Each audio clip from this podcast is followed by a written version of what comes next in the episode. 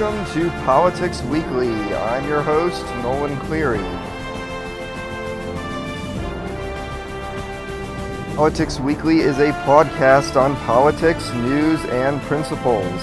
This week, Omar Jacoby and I discuss the 2018 election results and the Democratic takeover of the House. We'll also discuss SNL coming under controversy for mocking a U.S. veteran who lost an eye. Jeff Sessions' resignation as Attorney General, and more.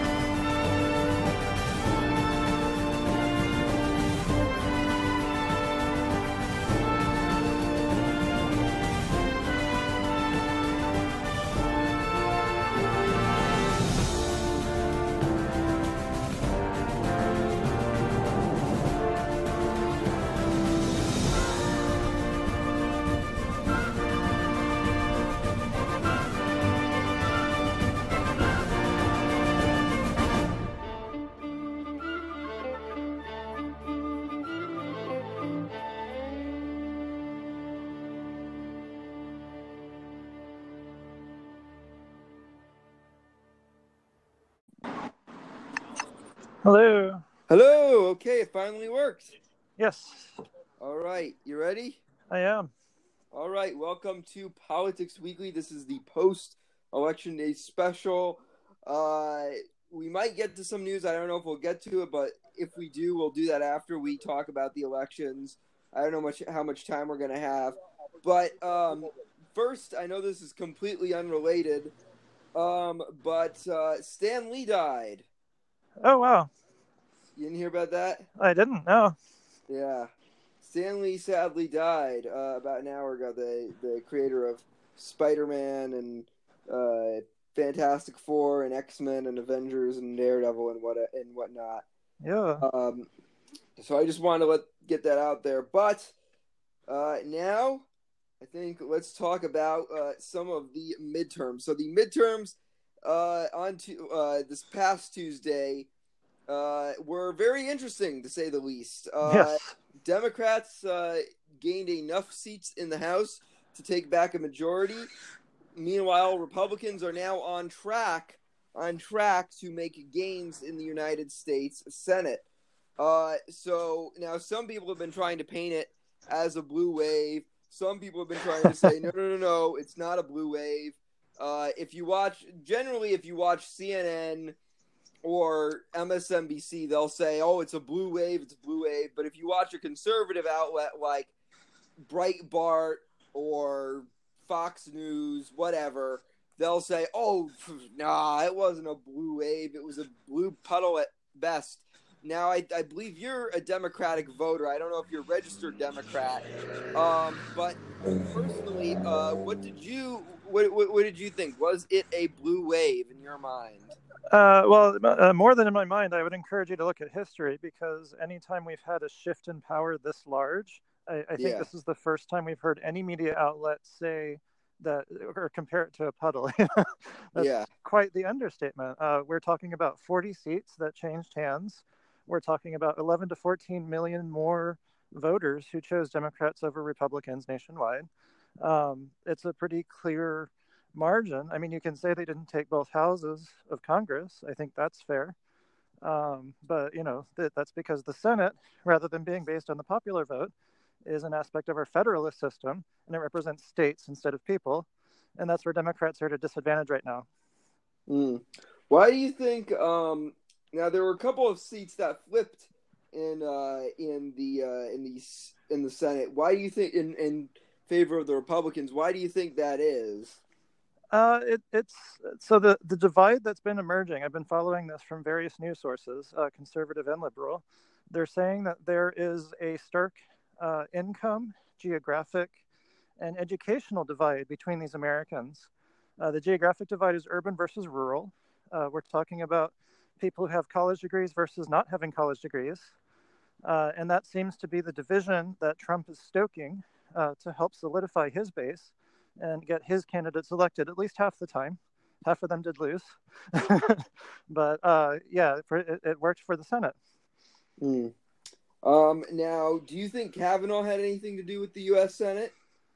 I think that would be one of the farthest things back of the voters' minds. I don't think they pay attention to the everyday back and forth and squabbles like that. Yeah. Uh, I know for evangelical voters, it was a big motivating factor, and it might have increased turnout there. Uh, but the evangelicals are not the majority. Uh, Trump's people turned out this time. They just weren't enough to overcome uh, the popular support for Democrats. Because mm. re- the reason I asked that is because the Democrats that lost. Now, to go over a few of the Senate results uh, in Missouri, uh, Josh Hawley, the Republican, defeated the incumbent Claire McCaskill. In North uh-huh. Dakota, not much of a shock. Heidi Heitkamp, the incumbent, was taken down by Kevin Cramer. Um, and then I believe in Indiana, Mike Braun uh, took down the incumbent Democrat Joe Donnelly. Uh, uh-huh. So, and all three of those senators voted no on Brett Kavanaugh. Do you think now? One of the theories some people have been trying to make is that uh, Republicans were able to essentially mobilize their voters by trying to say to staunch conservatives, they were trying to say, "Oh, hey, look at this guy, this really conservative guy. You know, eh, they treated him badly.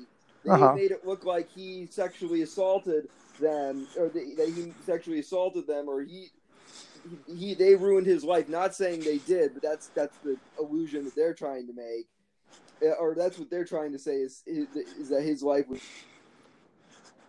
by them as a smear tactic and the, the theory is is that they were able to get them more energized because they were like the democrats did this horrible thing to brett kavanaugh in my mind therefore i should go out and uh, and vote for the republican and kind I, of help the republicans because of that I, I don't think that's the main motivating factor for voters i think for people who follow politics closely that's kind of the red meat uh, but I, I, think for the average voter, uh, there's that old phrase from the 90s it's the economy, stupid.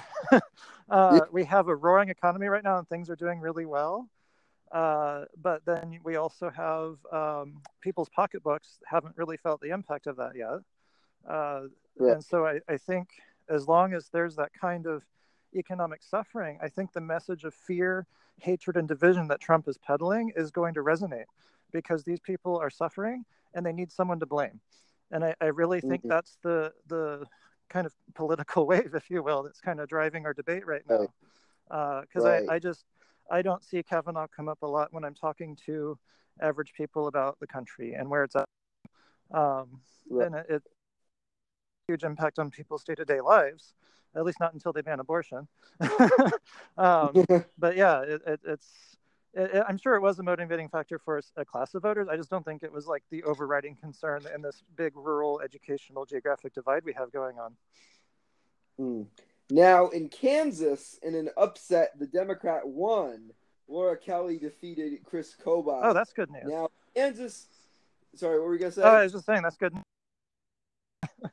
yeah.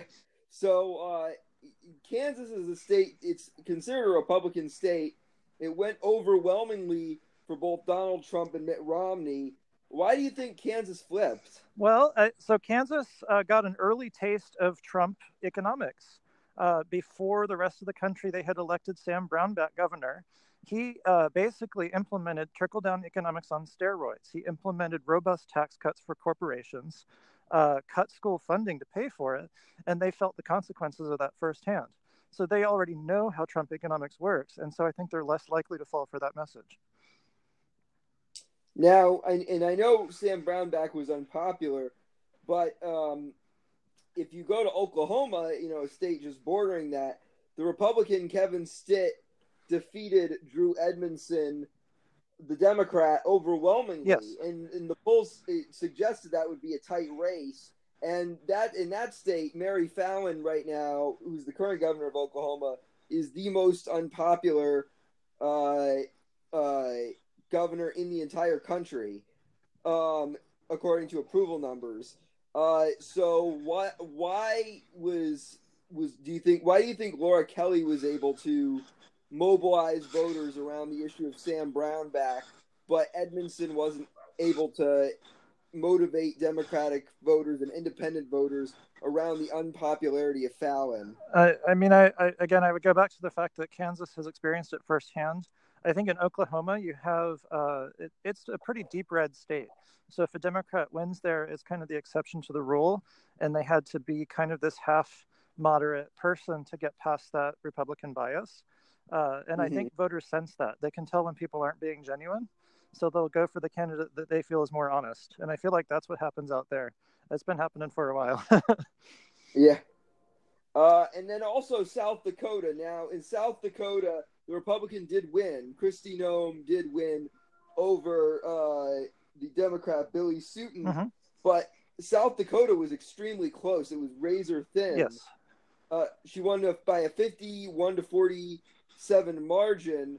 Uh, this is a state Donald Trump won by a blowout, and Mitt Romney won by a blowout. This is a state which hasn't. The last time South Dakota elected a Democratic governor was in 1974. The last time an election here was even close was in 1986. Uh-huh. Um, the the four years ago, the Republican not only won, but he won by with over 70 percent of the vote. Why was South Dakota so close this year? Uh, I, I, think it's uh, the Trump effect because again, it, it's stoking that political division. And so the one consequence of this political division isn't just that we have divisions; it's that you actually have uh, college-educated women, in particular, leaving the Republican Party because they're very unhappy with what they've seen. Uh, and that, that trend was strongest with suburban voters, especially. Uh, Lindsey Graham mentioned this was a problem after the election. It's funny that he woke up to it now and not during the Kavanaugh hearings. so if the Kavanaugh hearings were a factor, uh, that's where I would point to their effect, perhaps. Uh, if people were paying attention to politics to that degree, I, I think most of it is the Trump effect because people tend to think about the top of the ticket when they go out to vote. But Trump still has a, I think last time I checked, he had a solid approval rating out of that state. And uh, there's there's a lot of really really rural area. I mean, South Dakota is typically you know a rural state. Yes. So how did how is the de- how do you think the Democrat was able to overcome that and make it close? Uh, I, I, I mean, you just have to look at who Trump is. I, I, I think voters aren't strictly partisan. I, I think they look at people's character, uh, and you know, Trump is not good for the GOP. I think on the long term. Mm-hmm. Uh, it, it's just a sign of how much in trouble they are if one of their traditional uh, strongholds uh, came that close to being fallen. Yeah. Now, the, ne- the next race I wanted to talk about, which is probably the race most people were talking about on election night, was the Texas Senate race. So, uh, Beto yes. O'Rourke uh, was defeated by Ted Cruz uh, Ted Cruz defeated him 50 to 48 percent. Now, for the first half of the night, there I, I was watching CNN on election night.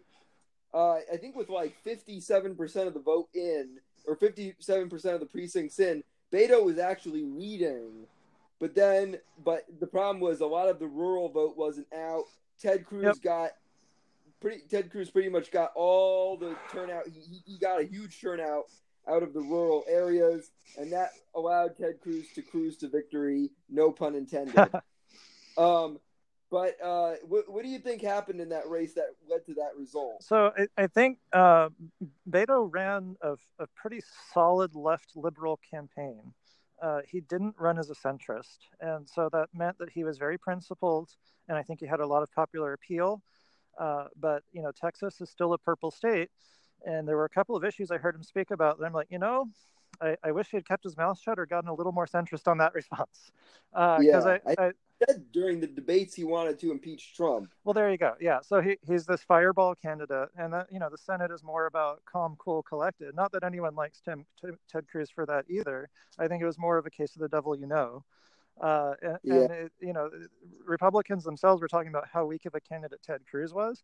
I think it was there for the picking by the Democrats. It's just that this was a year where, uh, because of Hillary's loss, we felt that it was time, I think, as, as, a party to try to move a little bit more left to be more genuine. And, and um, you know, people are talking about him being a presidential candidate for that reason because of his popular appeal.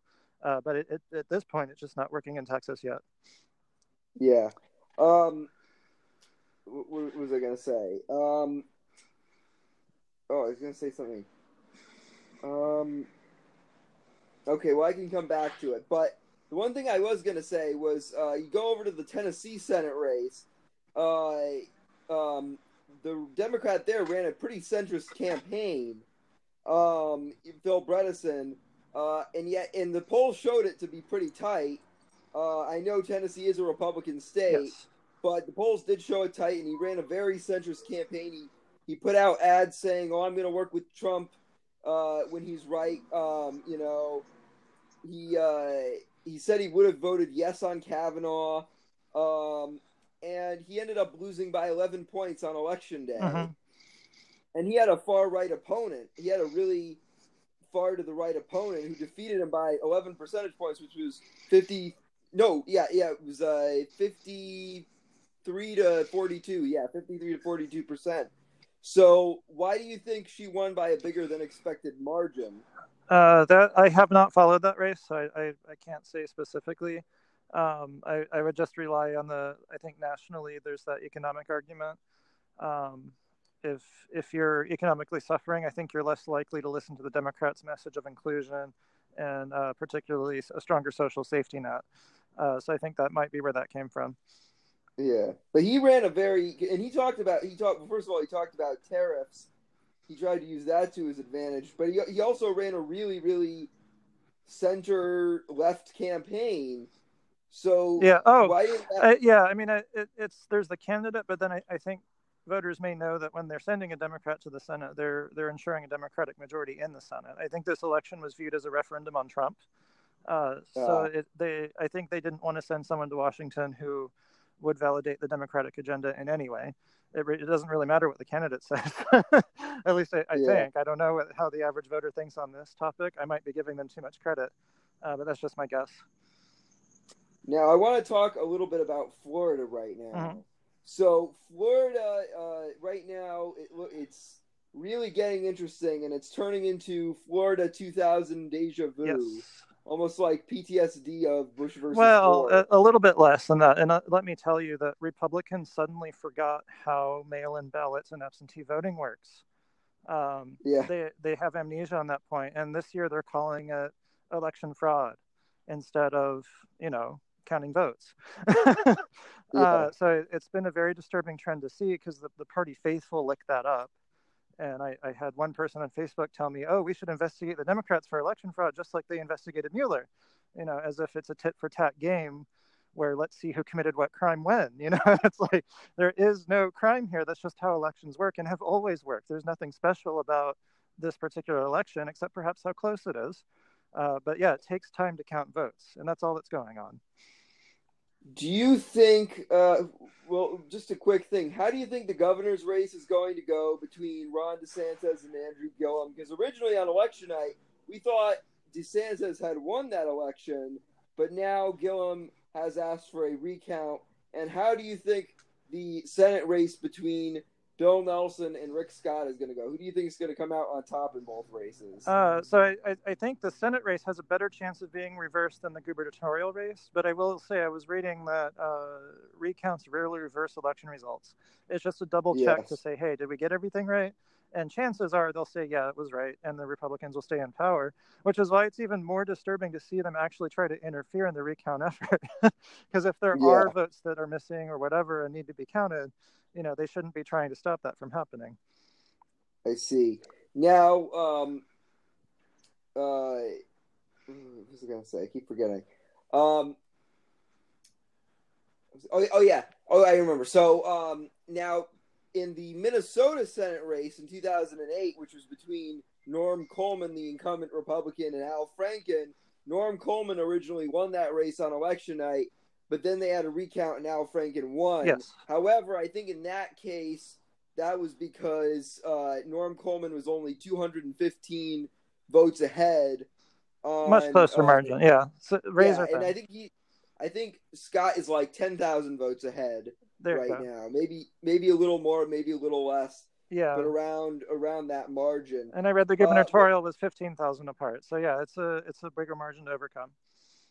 Uh, and I know that you're probably interested to talk about this. The Georgia governor's race hasn't been settled yet. Yeah, that I'm hearing lots of disturbing stories out of Georgia. Uh, we we heard about the scrubbing of the voter rolls, where the court had to intervene to restore voting rights, uh, and then yeah. I, have also heard stories of people being turned away. I saw a picture of a mailed-in ballot that had uh, "undeliverable" on it, and it was returned to the sender, even though it had a pre-filled election address on it. Uh, so it's just shenanigans, um, and I, we'll see how that shakes out. Uh, yeah. You know, we, we, we heard a few years back from the Supreme Court that racism is over and that we don't need the Voting Rights Act anymore. And I think they ruled the wrong way on that. Yeah. Oh, I, I remember I was going to say about Beto and Cruz. Mm-hmm. So, um, uh, I read somewhere there was I think there was an article online. I think it was from the Washington Post that said uh, it, I think or it was something like that, and I think the title was "Did Beto blow it?" Yes. And I think one of the, and this was right before the election happened, uh-huh. and they were talking about how Beto didn't get. Uh, he had a lot of headquarters around the state, which was a smart move. But they said the one thing he didn't do was he didn't have a political analyst that was there specific or a political consultant that was there specifically to tell him how to operate in a ruby red state or or traditionally red state because typically if you look at other people like Heidi Heitkamp or uh, Joe Donnelly or a lot of centrist Democrats that are that are trying to run in Republican states, they'll they'll often get a political consultant who can come in and tell them, okay, this is how you should operate. This uh-huh. is how this is what you should campaign on.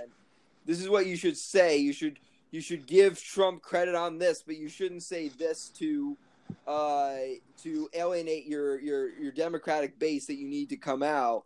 He didn't have that, and do you do you think that that could be could have been uh, what led to him losing?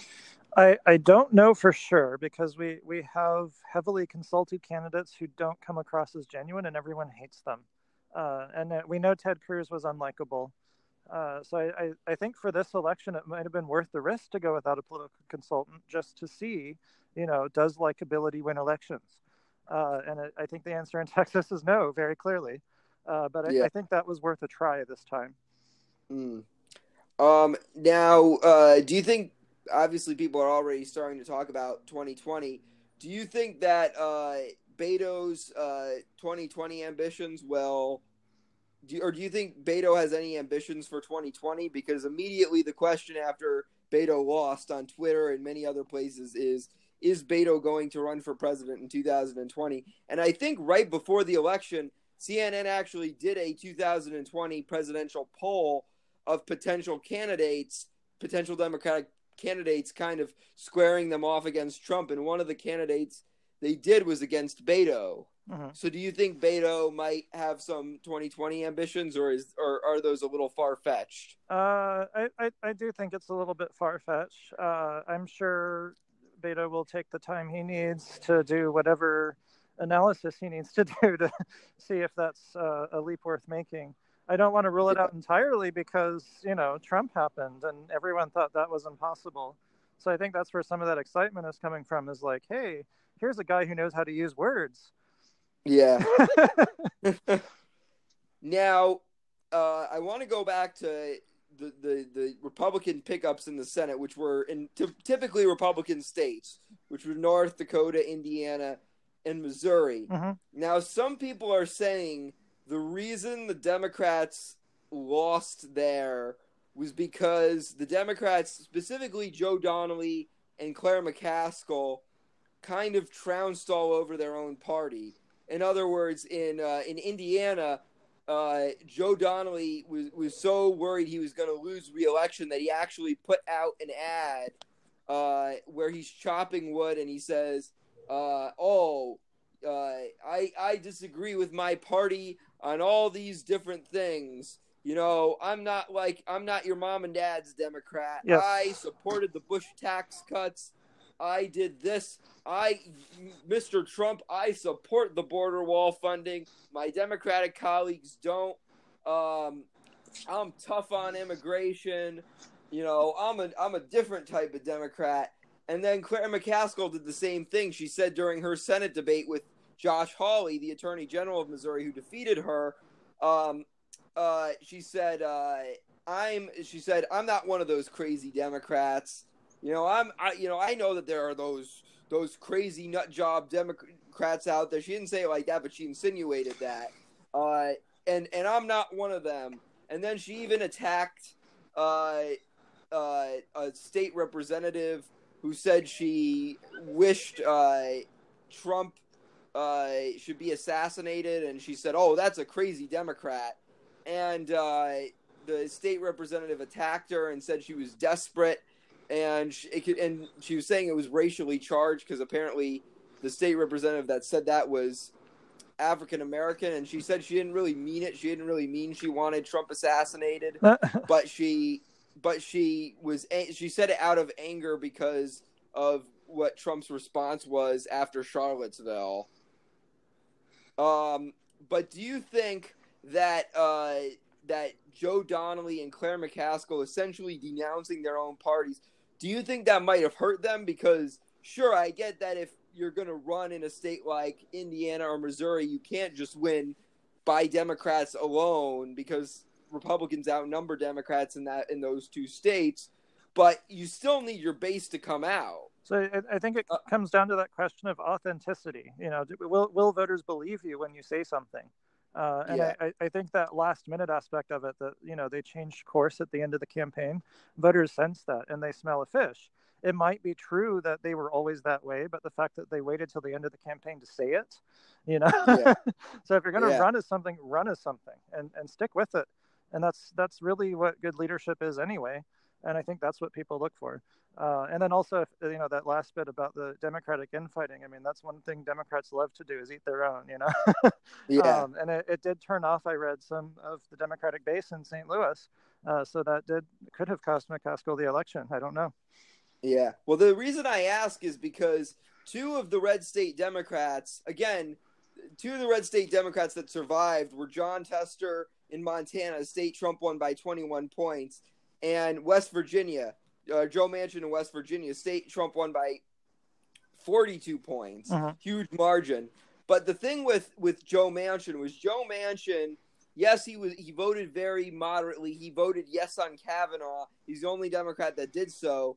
But he also he also put out ads where he was talking about health care and pre-existing conditions uh-huh. and, and how much and how he didn't and how he was criticizing his opponent on uh, the Affordable Care Act. So, and so it, so it wasn't just centrism completely. He also talked about issues like health care. Um, and then Joe Donnelly. Joe Donnelly often voted a lot with the Democrats. I think he voted with Trump less than 40% of the time, but he would often talk, like in speeches and ads, he talked very highly about Trump. Like he would say, uh, you know, Trump. He, he, like I think he was on a radio show and he he was asked about Trump's handling of uh, Kim Jong Un right after the North Korean summit, and he says, "Oh, I just have to reiterate how proud I am of this president for the way he handled North Dakota or, or North Korea." Uh, so, do you think that uh, the fact that okay, maybe they acted they acted in a centrist way, but they still, at the end of the day, they still didn't alienate Democrats completely uh, and they still got their Democratic base out to vote. Do you think that maybe that might have helped them? Uh, well, yeah. I mean, the, the consistency of it. You know, it, it, wasn't the first time you heard them praise Trump. You know, it was a long time before the election. Uh, and then the fact that it goes against their voting record tells me that maybe this is a cult of personality more than anything else. Uh, that's certainly how Trump got elected. So that might be where uh, smart politicians are playing these days instead of um, actual policy, which is a little bit scary for the country. But hey, yeah. you know, as long as people get their health care, hey, why not? yeah. Now, uh, I want to focus specifically on uh, Missouri mm-hmm. because it, two years ago, uh, uh, Jay Nixon was governor. I think Chris Koster was Attorney General of Missouri. Um, Jason Kander was Secretary of State uh, and Claire McCaskill was a U.S. senator. So, oh, and then I think their treasurer was also a Democrat. Their state treasurer was also a Democrat. Uh-huh. So, and then plus the state auditor. That meant there were six state Democratic statewide elected officials in Missouri just two years ago. Uh-huh. and now come January, there's going to be just one. Yep. But I want to focus on that because the auditor there, I know, you know, it, we may not, you know, it, the auditor's race and the, the treasurer's race, they don't get as much attention. But if you look at that auditor's race, people thought Nicole Galloway, the Democratic auditor, was in big trouble, but she survived. Mhm. She survived, and she had to. I think she had to give birth when uh, when she, while she was campaigning to her third child, Mhm. and she and she was considered somebody who was in big trouble, especially since you know it's a ruby red state. But she survived. She survived. I think she's going to run for governor Mhm. in 2020. And if she doesn't win for governor, and I think if she does run, I think she'll probably easily get the nomination because I think now she's probably now that McCaskill's lost, she's probably the most powerful Democrat in Missouri. And I think if she loses the governor, if she runs and loses in the governor's race, I, I, I wouldn't rule out the idea that she might run against Roy Blunt in the Senate two years later. But why do you think she won and McCaskill didn't? Uh, so you said it was a state auditor's office that she holds? Yeah, state auditor race. Yeah, so that that's more down ballot. Uh, voters generally are less critical of those positions, I would venture to guess. Uh, and if she didn't make a major mistake, uh, there's no reason to blame her for the way things are going in the state more generally. Yeah. So and uh, she had to come in. She had to come in. I think she was appointed originally by the Democratic governor because there was a Republican state auditor a couple years ago, but he ended up committing suicide, yeah. and so so he there had you to go. she had to be appointed in. I think she's the most. I think I think she's now going to be the most powerful Democrat in Missouri because of that. Because now, be, be- because of the fact that now she's the only statewide elected official. She had to give birth to her third child while she was on the campaign trail, Mhm. and she had to come in at a time when the the the, the past office holder committed suicide. Yeah. I think she's the most. I I I, I think she's probably going to run for governor in in 2020, and I think in terms of I don't know if she'll win the general election, but I think if she runs in the Democratic, I think in the Democratic primary, if she wants it, it the nomination is probably hers. I, I yeah, it puts her in a, a very strong uh, starting position. Yeah. Um, but uh, that, that's interesting. Another thing I, well, first of all, I want to say the North Dakota Senate race, the margin I predicted was the exact margin that turned out to be true 55 to 44% for the Republican Nice. over Heidi Heitkamp.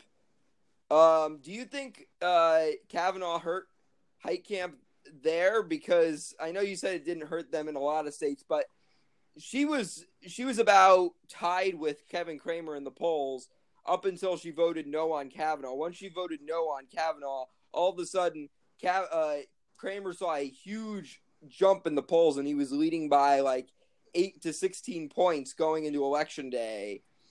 Do you think that Kavanaugh might have affected uh, the Kavanaugh vote might have affected that there? I mean, it, it sounds from what you're telling me very likely. Uh, correlation Yeah. isn't always causation, but if if there's no better explanation for that change in the polls, then yeah, absolutely. Yeah. Now, another thing I thought was interesting was Connecticut, the governor's race was really close because, um, uh, uh, what's his name? Ned Lamont ended up uh, defeating the Republican by ju- uh, Bob Stefanowski by just two points. In fact, when I went to bed that night, it looked like Stefanowski, the Republican, was going to win. Now, I got up the next morning.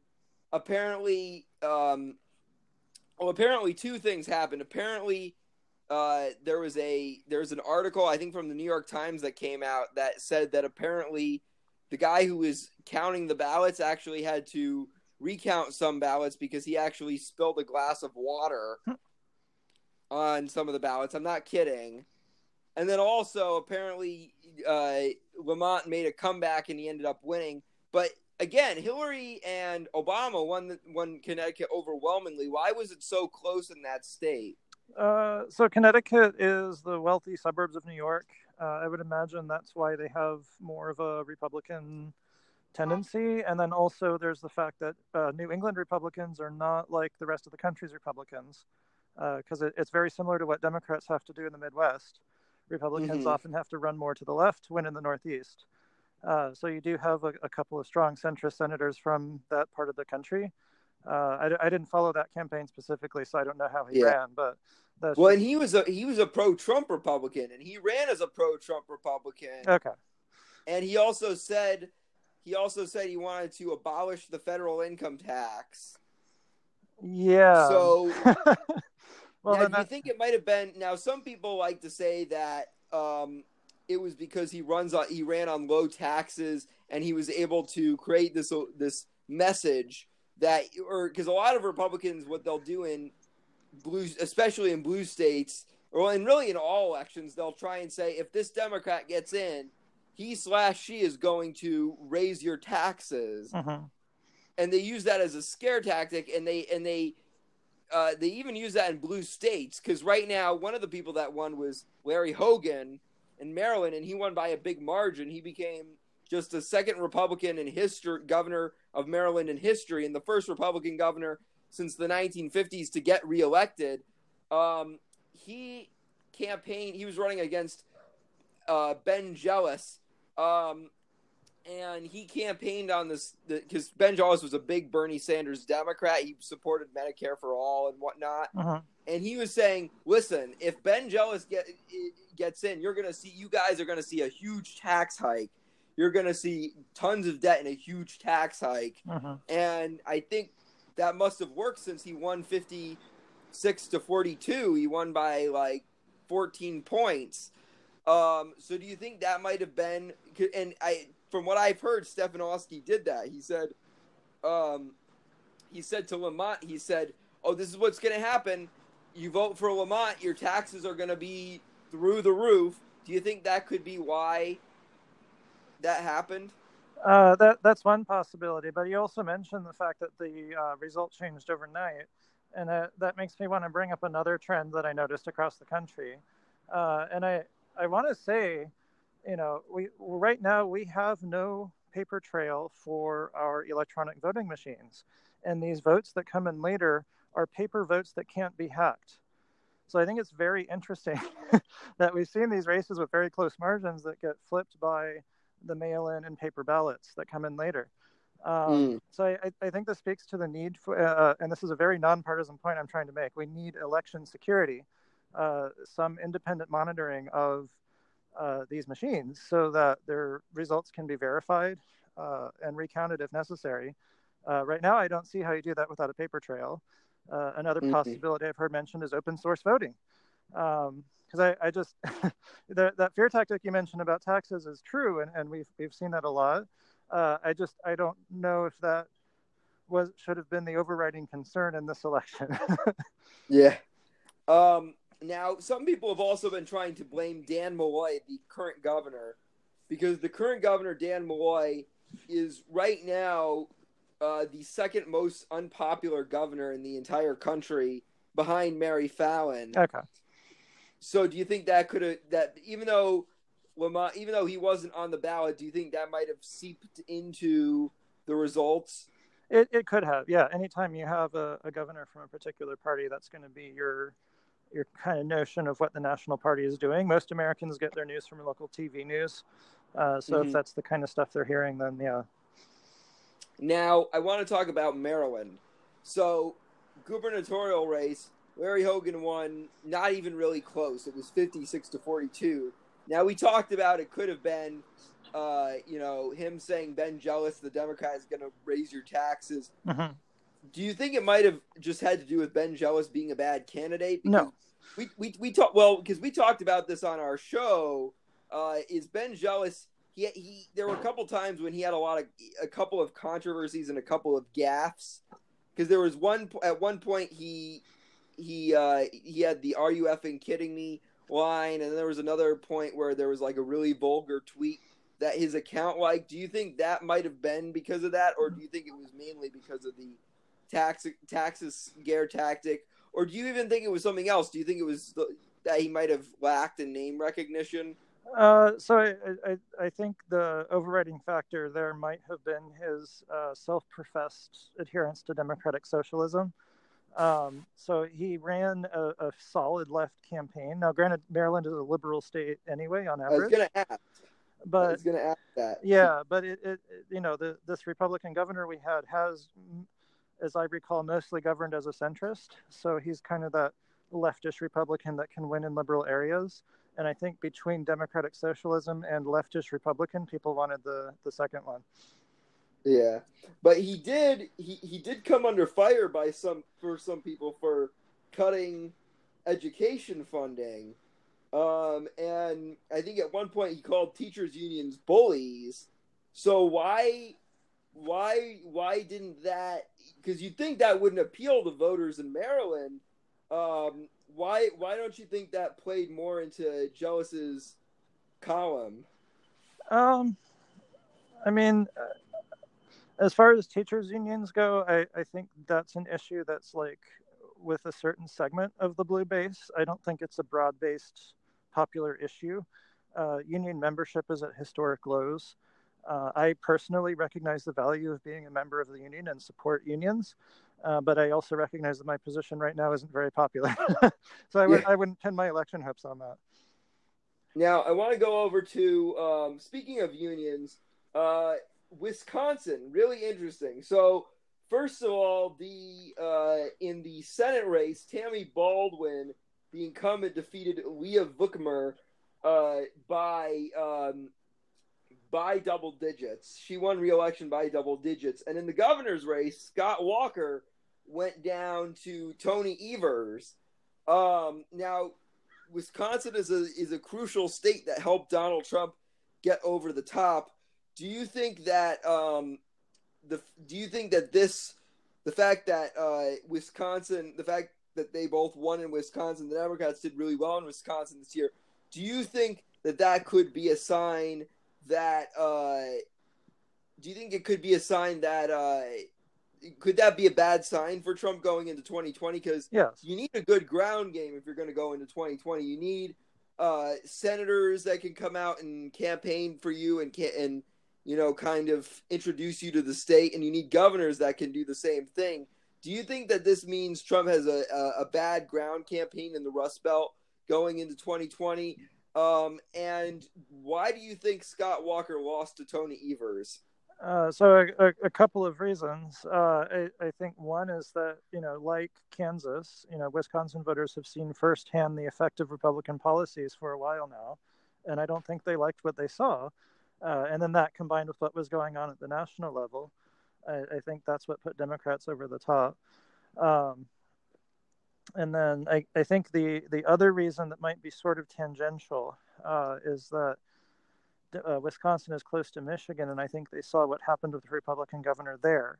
Uh, and I, I think they didn't want that to happen to their state. um, because so, the Rust Belt did go pretty Democratic. I mean, yeah, the Democrats, uh, Bob Casey won by double digits over Lou Barletta. Uh, Scott Wagner lost by double digits to Tom Wolf, both in Pennsylvania.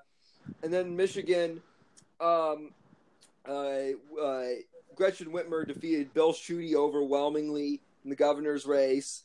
Um, and uh, Gretchen, uh, uh, sorry, Debbie Stabenow won re-election over John James. Although I should point out, she did win by about seven points. The polls showed that John James was losing by like 20 points, uh-huh. and he only the Republican. Uh, you, uh, but on election day, he only lost by seven points. Now, do you think that might have been because? Because here's the thing about John James. John James was uh, he was young, he was charismatic. I think he was a war veteran, and he was an African American Republican. Do you think that maybe that just had to do with John James being a good candidate, or do you think there was something else that led to the race being closer than expected? Um, I mean, I, I don't know enough about that specific race to to be able to say for sure. Um, I mean, I'm thinking back to the voting machines issue again. uh, but it, you know, if race was a factor, uh, I know that people are more reluctant to tell pollsters uh, their feelings on race. Uh, so that that might have been an issue there. But I, I just I don't know that race well enough to say for sure. Interesting. Now, um, Iowa was really interesting this year because Democrats did really well in the House races because now there's only going to be one Republican uh, going back to the U.S. House in January uh, from Iowa. Uh, the Democrats picked up two seats in Iowa. Now o- only one U.S. representative uh, remains in Iowa. That's a Republican. Come January, um, and then also in the again in the auditors race down ballot, uh, the Democrat uh, won. The Democrat defeated the incumbent Republican, but in the uh, gubernatorial election, most people expected, most pundits expected the Democrat to win there, but he didn't. The instead, the incumbent Republican uh, Kim Reynolds won. Uh, why do you think she won? And do you think that the uh, advantage of the incumbency might have had something to do with her winning over Fred Hubbell, the Democrat? Yeah, I have, I have no idea about Iowa politics. I know that uh, farm politics figure heavily there. Uh, so if, if I, I, just don't know anything about what the candidate said about during that race to know why it went one way or the other. Interesting. Um, now let's see. Uh, uh, do you think the uh, the, the the Midwest like like states like Colorado? Do you think states like Colorado and Nevada are gone for the Democrats? No, uh, I think uh, Democrats solidified their gains in Colorado. No, that's no. I meant when I, when I said gone for the Democrats, I mean, do you think they're safely Democratic? Oh, now? I see. yeah, uh, they, they have gone yeah, for like... the Democrats and will continue to go. I see. um, yeah, so it, it's. I, I, think that's one of the more interesting aspects of the Obama legacy, uh, and then also I think it just reflects the population shift that's been happening in general.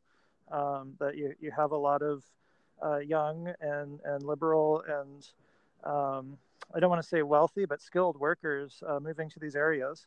Uh, so they, they have a little bit more money, a little bit more education, and they, they've tilted the, the political demographics there. Yeah, I mean, because um, a lot of people are saying, um, because if you went like a like like a decade ago and you told somebody in Nevada or Colorado that one day those states would be Democratic, nobody would have believed you yeah. because those used to be Republican states. They used to be Republican strongholds. At least Colorado was. I think Nevada was always kind of purplish, but Colorado is a Republican stronghold. Um, now I think there's only one Republican statewide elected official left. Yep. And that's uh, Cory Gardner, who wasn't up this year. Do you think he's in, in trouble in, in 2020? And what do you think about Democrats' chances of taking back the Senate in 2020? Do you think they're realistic? No. Or do you think? no, you uh, don't think so. the, the, the, the, Senate is a, a, very Republican stronghold because of the way it's set up, w- with uh, rural states just dominating that that House. Um, so the the only way Democrats won the Senate in the past was with these moderate blue dog Democrats who were able to like take Republican positions half the time and Democratic positions the other half the time. And we just talked about how those kinds of Democrats were losing this year. Not all, but you know. Uh, so it, it's I I don't want to say it's impossible for Democrats to take the Senate. I just I I, I think it's a distant hope. uh, Do you I, think they'll take it by the end of Trump's presidency? Uh, I, I think it's very unlikely, just because we've seen the swing to the left among the National Party uh, and the rural states that make up the Senate are not that far left. And I don't think they're ready to uh, look at that option yet, just from what I've seen of the national debate. Well, and that's true because they were saying uh, that um, in uh, they're, they're saying in 2020, uh, uh, what you call they said Colorado, or, or they said Democrats have a chance in Colorado and Arizona, but they say even though there are better chances for the Democrats in 2020, they still have to hold on to Alabama. Mm. Like they would still have to hold, most likely would have to hold on to Alabama unless they ran the table in 2020. They'd, they'd probably have to hold on to Alabama, and that's going to be really hard because that's that's you know that's where Doug Jones is right now, and they're probably going to hit him on Kavanaugh. And if uh, if Democrats couldn't defend seats in Indiana or Missouri, yeah. how are they going to defend a seat in Alabama? Yeah, I think there would need to be a, a stronger national shift than what we've seen. Um, yeah. Now, now, granted, there are Democrats in Alabama, and those elections aren't lost by very wide margins. Uh, so I don't want to say it's impossible. but it's Yeah. it's just that you know we have so much that can happen between now and 2020, and uh, Democrats control the House now. Uh, so I'm going to be waiting to see how American voters judge Democrats' House performance in the context of being one out of, uh, I guess, three houses of government that basically run the show. Uh, so because I. It, I guess my skepticism comes from the Obama years, right? Because we had a, a Democratic president, but then you had a Republican Congress, and people still blame the president you know Mm. uh, so I, I, I guess i feel like i'm waiting for voters to blame the house democrats for something we'll see Yeah. but uh, Well- who knows Do you think Do you think Pelosi's going to be Speaker come uh, January? that's a tough question too uh, i i think she should be i think she is a traditional san francisco liberal but it, that makes her a centrist right now Yeah. uh, in the party and I, I think she it would be a good mediating force to have uh, but we'll see what the incoming house freshmen have to say about that Do you if Pelosi ends up not being Speaker, who would you like to see aside from her? oh I, there, I, are there any specific people? I don't follow House politics closely enough. Uh, I I don't know. No one stands out in my mind as like that that person has leadership qualities. Uh, the the Ah. House is just kind of this uh, peanut gallery thing, and if a voice happens Yeah. to emerge from it, then great. You know. Yeah, interesting. Um, so uh, I- I want to talk a little bit about some. uh, I want to talk a little bit about some of the House races. So uh, there were some impressive flips for Democrats. There was uh, in uh, Virginia the seat that Eric Cantor uh, once held. Eric Cantor only lost his seat because he wasn't conservative enough. That went to a Democrat in Texas, the head of the RNCC. For those listening that don't know what the RNCC uh, is, is it's essentially uh, it's essentially a it's essentially a pack that spends money running ads uh, in Republican states. Uh, and even some states where Republic where they think Republicans have a chance of winning to try and get Republican politicians elected, uh, he went down, and that was considered a traditionally Republican district.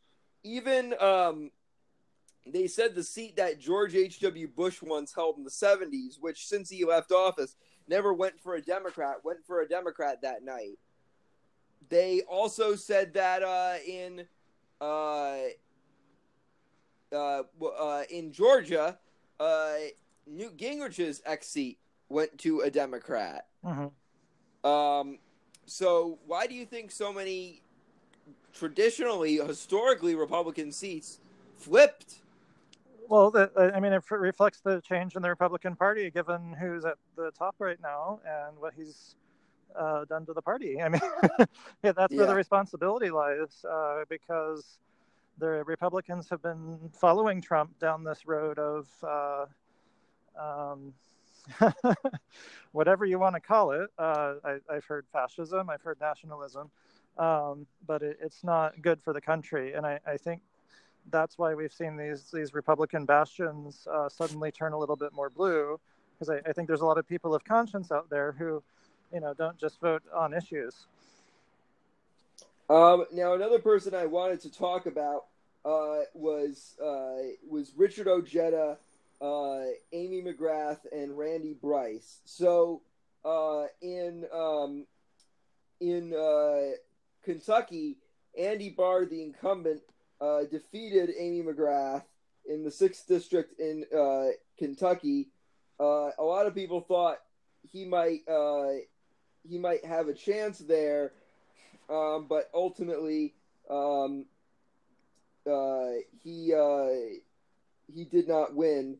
Um, in Wisconsin's first district, a lot of people thought uh, Randy Bryce had a chance. This was Paul Ryan's seat, which is he's retiring from. hmm Right now, they're projecting that uh, Bryan Steil, uh, the Republican, will win by a bigger than expected 12 point margin.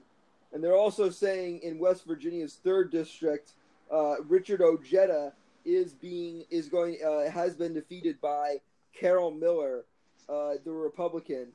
Uh, why do you think uh, these uh, these Democrats uh, went down? Why why if they could win in areas like uh, like Newt Gingrich's ex seat, Uh, and there's a really liberal Democrat that won in Newt Gingrich's uh, ex district. Mhm. Uh, and if they could defeat the head of the RNCC, if they could defeat a seat, if they could get a seat George H.W. Bush held that hadn't gone Democratic for 40 years, Mhm. uh, why couldn't they win in those districts? So the, uh, it, it speaks to this again rural urban uh, divide that's going on in the suburban voters. Uh, so I know that's what flipped the uh, Virginia seat, um, and it, it, it's I think it comes down to demographics. I mean, the House is the most democratic House of Congress that we have, so it, it's going to reflect the nation. And if the nation's changing, you'll probably see it in the House. Um, and then yeah, Democrats can't take their message everywhere because of, of this political divide we're experiencing uh, and I, I don't know how we overcome that. But uh, with um, with Richard Ojeda, everybody thought he did everything right Mhm. because he uh, he essentially didn't focus. on He tried. He, he essentially ran an uh, an entirely populist campaign, and he didn't run on which, which they like in West Virginia because West Virginia. Part of the reason Democrats like Joe Manchin are in West Virginia and Democrats can still win statewide there, they they think is because uh, right now uh, West Virginia is an area where um, uh, where typically uh, voters tend to side with the Republicans on social issues, but they side with the Democrats on fiscal issues. So uh, why wasn't um, why wasn't uh, and Richard Ojeda he even he even said he was pro coal, which tends to appeal to voters in West Virginia. Why uh, why why couldn't he uh, win this election? Yeah, I. I don't know enough about that candidate specifically. I mean, there, there's some national overriding trends, but uh, I mean, uh, West Virginia, because I don't know where in West Virginia that district is, like I, I can't tell you what the factors were. um, All right. yeah, I want, to talk, I want to talk about one race before we get into some of the news, um, which is uh, Arizona. Mhm. So in the gubernatorial race, the Republican won overwhelmingly. He won by like 16 points in uh, in West Virginia, or sorry, in Arizona. The Republican governor. Um, however, in the other race, in the Senate race, uh, it hasn't been officially called yet. Although some people right now are projecting that the Democrat Kyrsten Sinema is going to win that seat, which is being vacated by uh, Jeff Flake. So that's a pickup in the Senate for the Democrats. Mhm. What do you think was the divide? Why didn't what went on in the, the governor's race? Why didn't that seep into the U.S. Senate race? Well, so the, the, the Senate race was uh, who's going to replace Senator John McCain, which I think is a, No, this is Jeff Flake's seat. uh, oh, oh, it was Flakes.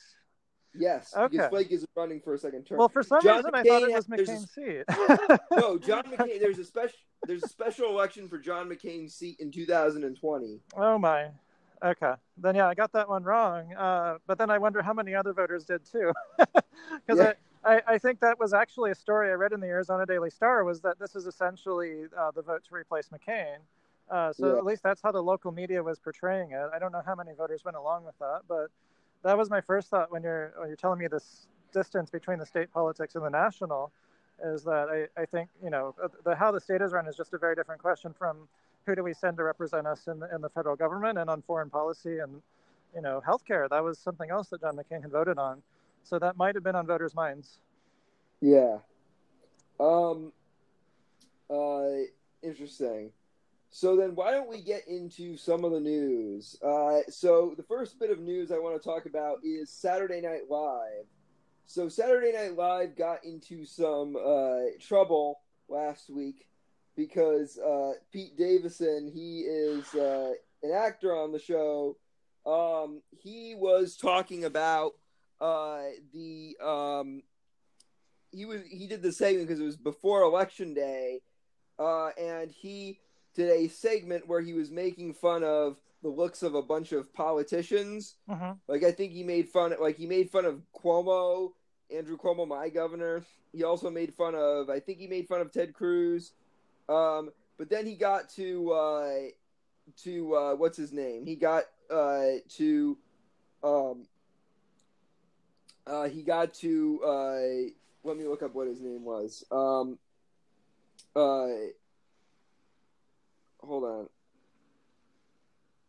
Uh, Dan Crenshaw. Dan Crenshaw, who at the time was a candidate for the U.S. House of Representatives, and uh, he uh, now Dan Crenshaw has an eye patch, um, uh, and he was making fun of his eye patch, and he said, "Oh, just in case you're wondering." Now, oh yeah, Dan Crenshaw, he was running for election in Texas's second congressional district. He said, "Oh well, in case you're wondering, no, he's not a villain from a porno movie. He's uh, he's a candidate for the U.S. House of Representatives."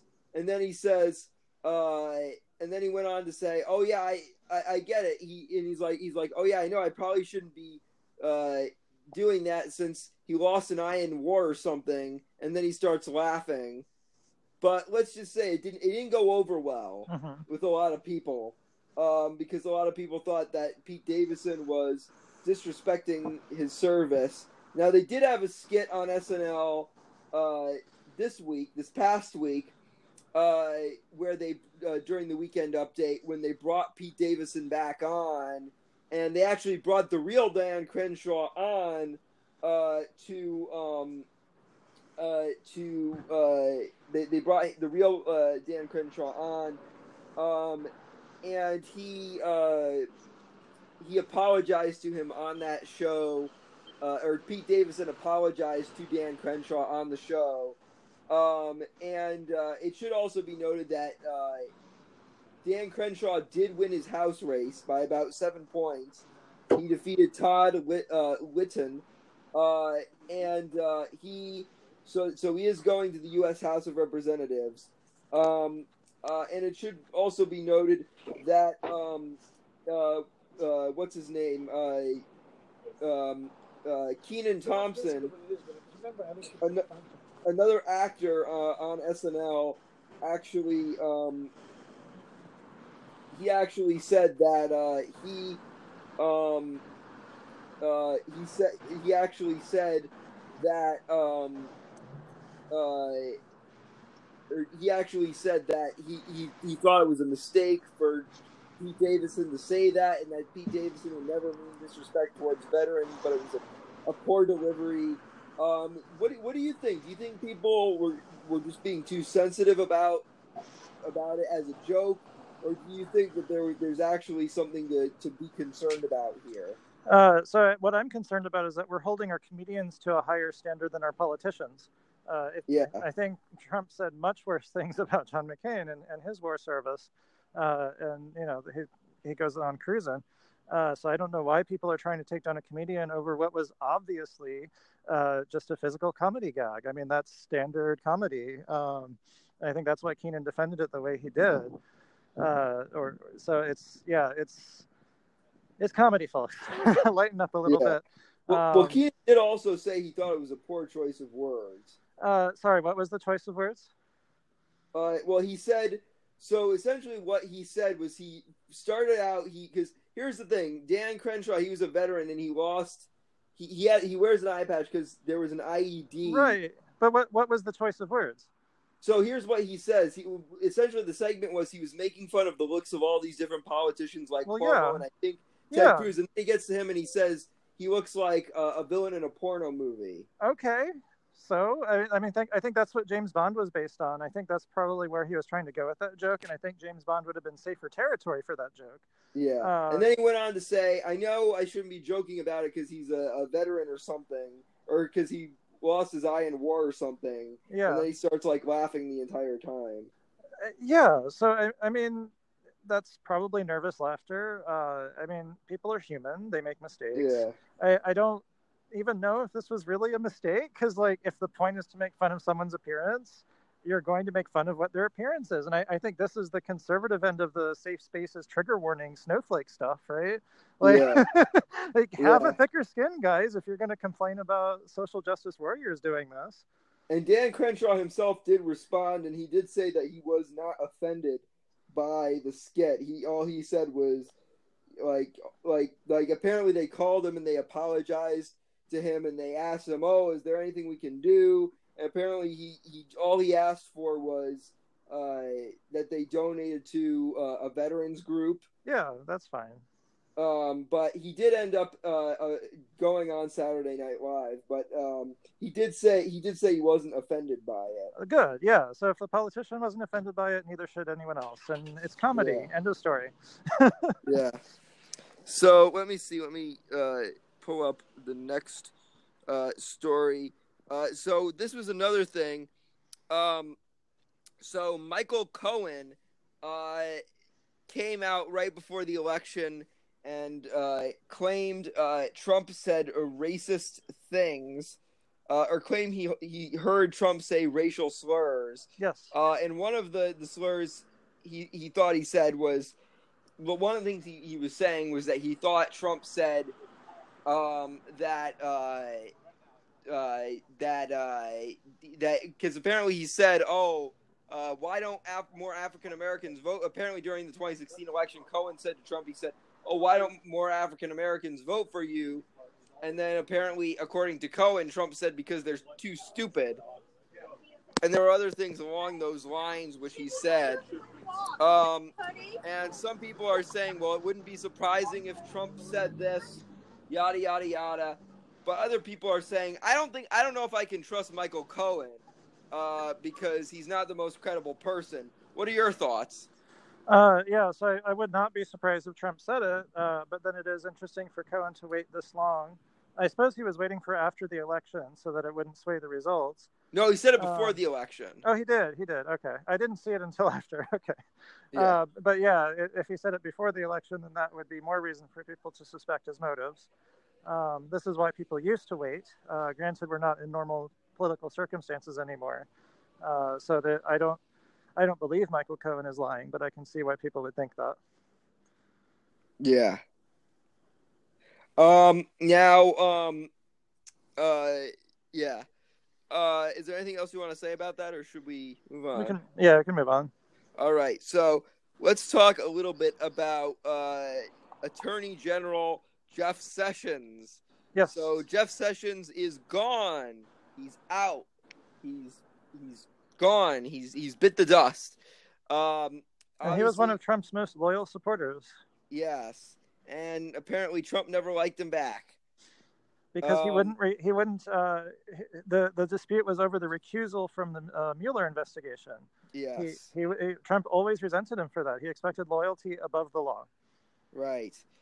Um, and now Trump has appointed Matthew Whitaker uh, to replace Jeff Sessions. Uh, are you glad to see? Uh, and well, and I should also point out that uh, Matthew Whitaker um, also uh, uh, got into a bit of a titter tatter because um, he because right now people are saying that he did. Right now, there's a lot of controversy about whether he's going to try and end the Mueller investigation. A lot of Democrats are concerned about that. Mhm. Um, and uh, the other concern is does Trump have the constitutional authority to appoint an acting attorney general without any Senate or congressional approval? Uh, do you believe he does? Uh, and do you believe that he has something that um, uh, that this has something to do with Rod Rosenstein? Are you glad to see uh, Jeff Sessions gone? And what are your thoughts on Matthew Whitaker taking over? Uh, I'm, I mean, it's just very difficult to trust Trump's motives here. Uh, we have some troubling signs about Whitaker's past that suggest he may not be a neutral actor in this investigation, and we don't know if he's going to choose to recuse himself like uh, Sessions did, especially since Trump complained so loudly about it. Uh, so we've seen the House Democrats speak up already about accountability on, on that. They can use their subpoena authority. Um, but yeah, I, I just think it sets up a, a, a sort of constitutional crisis. As far as uh, Trump's authority to do it, uh, the presidents have always been able to do recess appointments. When Congress is not in session, they can choose whoever they want uh, to hold the office for a certain number of days before Congress has to weigh in. Uh, I'm not sure if that's what happened here. Uh, was Congress in session when Trump made the appointment? I'm not. I, I I'm not 100% sure about that. I'm not. 100%... Okay. Well, that, that's what we need to go back and check. Because, like, if, if Congress was in session, then yes, it's unprecedented and completely unconstitutional. If Congress was not in session, then he's able to do that. He's within his rights. Ah, interesting. Um, so, anything else uh, you want to say about that? Oh, oh. Uh, also, another thing uh, before we move on, who do you want to see, or who do you think? Let me say, who do you think is going to replace, uh, uh, uh what you call it, uh, Jeff Sessions? Because I've heard right now some people are saying, uh, Chris Christie, uh, could be, uh the next uh, he could be the next one in line. Um, somebody, uh, some other people have been saying that Noel Francisco, uh, the Solicitor General, could be the next in line uh, to replace Sessions. Who do you think Trump is going to get as uh, a replacement? Uh, wh- whoever helps Trump most. I mean, that's what the Brett Kavanaugh appointment was about because there Kavanaugh certainly wasn't chosen on the qualifications. Um, but I don't want to rehash that. uh, yeah, yeah, it, it's just I, I don't I don't think Chris Christie will get it because uh, Trump I think dislikes him, uh, and tr- uh, Trump picks who Trump wants. So yeah, we'll, we'll, see. Um. Anyways, why don't we move on to uh, Ruth Bader Ginsburg? So she uh, she broke her ri- one of her ribs. She fell. Two, she two of her ribs. Two of her ribs. Yikes. um, and they did say she is uh, walking again. Um, but you know, geez, I mean, first, I mean, just I think like last week when I had Rashawn on, we were talking about how there's a story out about, uh, or might no, it might have been the week before that. Uh, uh, Sandra Day O'Connor had had been diagnosed with dementia. Oh my! And that and now uh, Ruth Bader Ginsburg. Now they did say Ruth Bader Ginsburg was walking again, but uh, but what, what, what were your thoughts on that happening? So yeah, she she was joking about it after it happened. Um, I I don't know. Uh, I don't want to read too much into what happened because as long as she is alive and well and functioning, then you know. Um, I, I, did see though on the internet a, a Ruth Bader Ginsburg organ donor sticker whatever she needs, I'm in. uh, the, the, liberals really want to keep her on that bench until uh, Donald Trump is out of there. Yeah.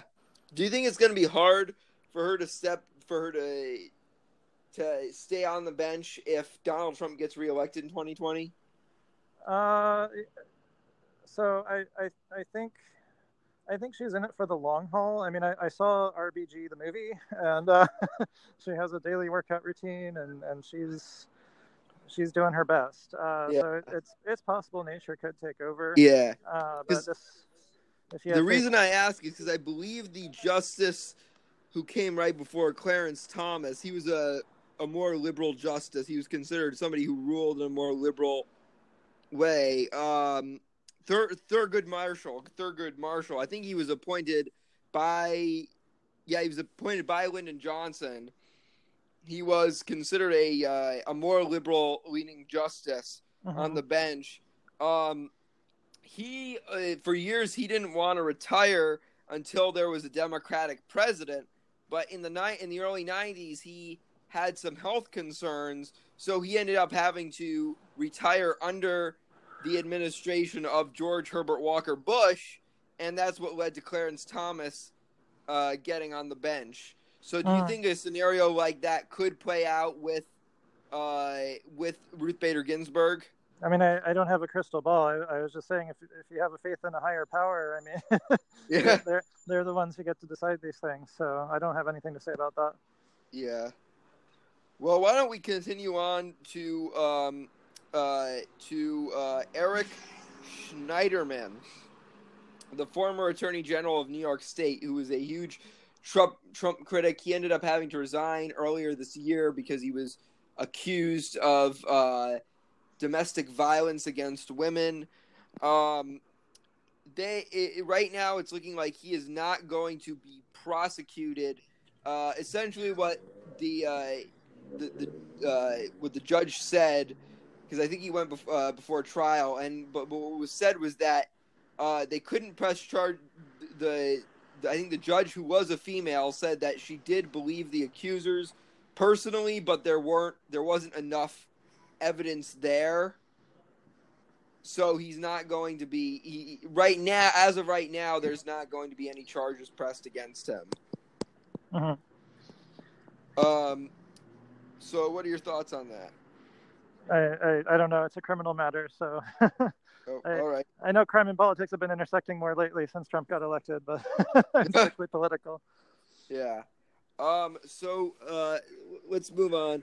So apparently, an advisor for Hillary Clinton is insinuating that she is going to run in 2020. hmm Uh, yeah, a former Clinton advisor is saying she will run again in 2020. Um, uh, apparently, in a in a journal op-ed, uh, Penn, an, an advisor. This is what it says from Politico. Penn, an advisor and pollster for the Clintons from 1995 to 2008, uh, and former uh, New York City politician uh, Andrew Stein wrote that a 2020 uh, uh, that if that in a 2020 run, Hillary Clinton would reinvent herself as a liberal firebrand. Um, she said the twice failed presidential candidate would not let uh, two stunning, a little thing like two stunning defeats stand in the way of her claim to the White House. They wrote. Um, so, what are your thoughts? Do you think Hillary Clinton is going to run, or do you think they're just speculating? And do you think Um, Hillary Clinton should run again? And do you think she'd have a good chance of unseating Trump this time? I mean, I, I, I think she wants to run, and I think the way they're broaching the subject is letting them test the public's reaction. Uh, and I'm I'm sure the machinations and party deliberations are all going to play out. Uh, my my hope, my wish to her is that if she does run, uh, to just please rely less on party favors, and and just really listen to the voters this time, and and represent them because that's what democracy is all about. Um, so I, I I come to her candidacy with an open mind because she hasn't messed anything up yet uh, this time around. uh, and you know, th- this time we have seen the Trump thing play out, and we saw her warn us in those last debates. Um, so she might feel somewhat vindicated. Uh, but uh, yeah, I, I just I I'm open about who runs in 2020 because it's like yeah, anything's possible. Let's let them make the case to the voters and, and let the voters decide. Now, it's been a while since somebody who was the nominee has decided to uh, run again. Yes, Um, that is uh, I think the unusual. last, yeah, I mean, I think um, the last time we saw a direct rematch was between Adlai Stevenson and Dwight Eisenhower. It happened in 1952, and then uh, uh, Adlai Stevenson ran again in 1956 against Eisenhower, and both times Eisenhower won by a landslide. Mhm. Obviously, because we don't have a President Stevenson, you don't hear about that in history books. And then I think he ran again in 1960, but obviously he lost the nomination to JFK. Um, but then after that, Kennedy, or sorry, Nixon did it. He lost in 1960. He ran again in 68 and won the nomination. And then um, after that, Hubert Humphrey won in 1968, uh, or he won the nomination in 1968. And then he ran in 1972 and he didn't get the nomination. But I think a- after that, it never happened again. I don't, I can't think of anybody else who uh, w- ran, got the nomination, lost, and then ran again. So, do you think it would be historically unusual if she did, if Hillary Clinton ran again? Well, it, it would, but I should also mention we're in historically unusual times. Yeah. um, I don't think anybody expected this election result, and I, I think there were extenuating circumstances for her loss. Uh, and I, you know, we know now that the public was misled uh, about her involvement in the um, the whole email scandal, because you know Comey made public the results of an ongoing investigation, which the FBI usually doesn't do. Uh, And there's a reason for that. It's because when they get to the end of the investigation, they find out you're innocent. It becomes harder to undo the damage of those charges. Uh, so that's the liability that faces Clinton going in is that people still remember that whiff of scandal.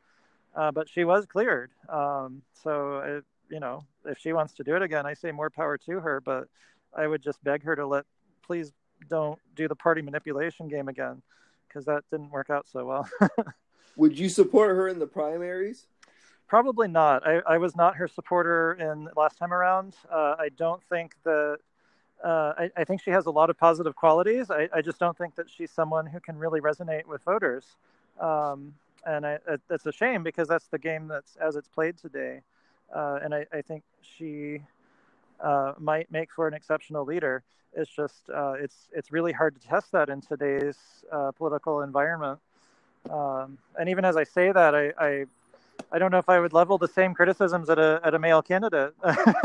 yeah. um, so it could be some unconscious sexism on my part that I'm like, wait, we need to test her before she gets into that big office. You know, she she's been Secretary of State. Um, so yeah, I, I'm trying to stay open. All right. Why don't we move on to another 2020 uh, thing? So uh, President Swalwell, President Gillibrand uh, that's uh, the headline this week. Apparently, uh, Kirsten uh, Gillibrand uh, is saying she is con- uh, the U.S. senator from New York, who originally said she was going to serve out her six-year term, is now saying she is considering a a run for president in 2020. As is Eric Swalwell, the the congressman from California. Um, if uh, Swalwell were to run and win, he'd be the youngest uh, uh, president ever elected. I believe he'd only be about uh, 38 years, or no, he, he, yeah, he'd be about 38 years old. Uh, so at age 38, he'd be the youngest president ever elected. Um, and um, if Brand was elected, obviously she'd be the first woman president. Um, so, uh, what uh, what are your thoughts on Eric Swalwell? They're both they're both thinking about running in 2020. What are your thoughts on Swalwell and Gillibrand potentially running? Uh, so G- Gillibrand, I, have seen more of on the national stage, uh, so I'm I'm pretty comfortable with her. Uh, Eric Swalwell, I don't I haven't heard that name until today. um, I, but... I you know you know how I know about him. He oh like whenever I go on Twitter and I see like big tweets from politicians, uh-huh. like one of the big tweets that always comes up is from Eric Swalwell, and typically it's criticizing Trump or something Trump did. Well, that's good to know because I, I follow Ro Khanna on Facebook, and I think that's the Facebook version of this. uh, yeah. So I, I don't know if that makes you presidential material to be uh, social media savvy, uh, but maybe it helps. I don't know. Uh, that people are saying that's the thing about Trump is that he successfully used Twitter. So uh, hey, it's a it's a new era. Um, but yeah, I don't know anything about Eric Swalwell besides what you're telling me. Interesting. Um, now, if Gillibrand, let's say, because for for the sake of argument, Gillibrand were to run, do you think she'd have a better chance of winning? Uh, I have a good chance of winning. I that, that's hard to say. I mean, I, have seen her on TV a few times. I think she comes across really well. Uh, I think the liability she might have is that she's from New York, uh, and I, I, think most Americans. Trump is from New York. Sorry. Trump is from New York. He kind of. So that people have this image of Trump as like a self-made millionaire, small million dollar loan, and all that. Uh, and he's he's successfully run businesses. Um, Gillibrand, I need to dig more into her background, but uh, my sense is is that she might come across as just too hoity-toity uh, because of her education. Um, and that, that was where Trump was able to make gains where other politicians didn't, is that he lowered his vocabulary to a fourth grade level and reached out to average voters. I love the poorly educated, he said. Uh, so and, I need to interrupt you for one second because there's a big breaking news story that just been, has just been announced. Uh-huh. Richard Ojeda has just announced his uh, his candidacy for president of the United States. Who's that? he was the guy who ran in the, the West Virginia House race. Oh wow! We were just talking about he. He apparently just about uh, an hour ago announced he's running for president. It it really is a wide open race.